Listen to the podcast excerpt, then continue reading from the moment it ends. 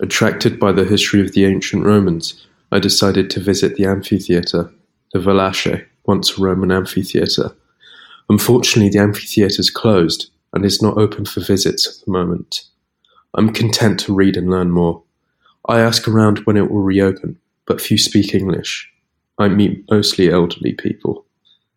A lady advises me to visit the Olive Grove Park, and so I do. In the meantime, I'm going to read something about Valache, the Valache represents the remains of an ancient Roman amphitheatre dating back to the first century BC, situated in the centre of the town of Venafro. Of the original structure, which could hold 15,000 spectators, remains the foundation with an elliptical base, while everything else dates back to the medieval period and to the 17th century residential elevations. A little disappointed, I go to the olive grove park, called Parco dell'Olivo di Venafro.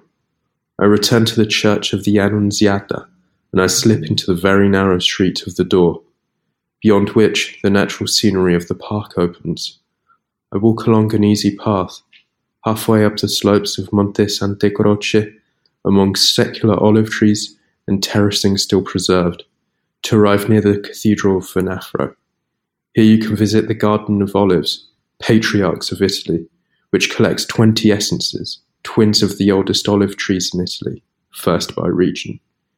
The Italian friends of Rupivo, who select the best Italian monovarietal extra virgin olive oils to import to the UK market, would surely recognise here many of the varieties they speak and tell about.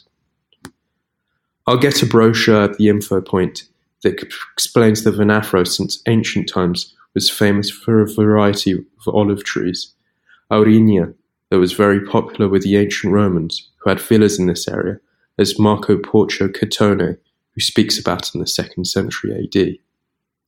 It is common opinion that the Venafrana area was one of the first regions to cultivate the tree, considered sacred by the Athenians and introduced from Campania to Lazio in ancient times.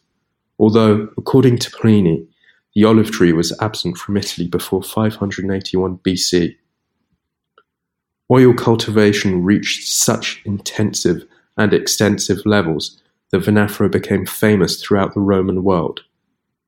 Interesting walk among the olive trees. Now I feel like eating something.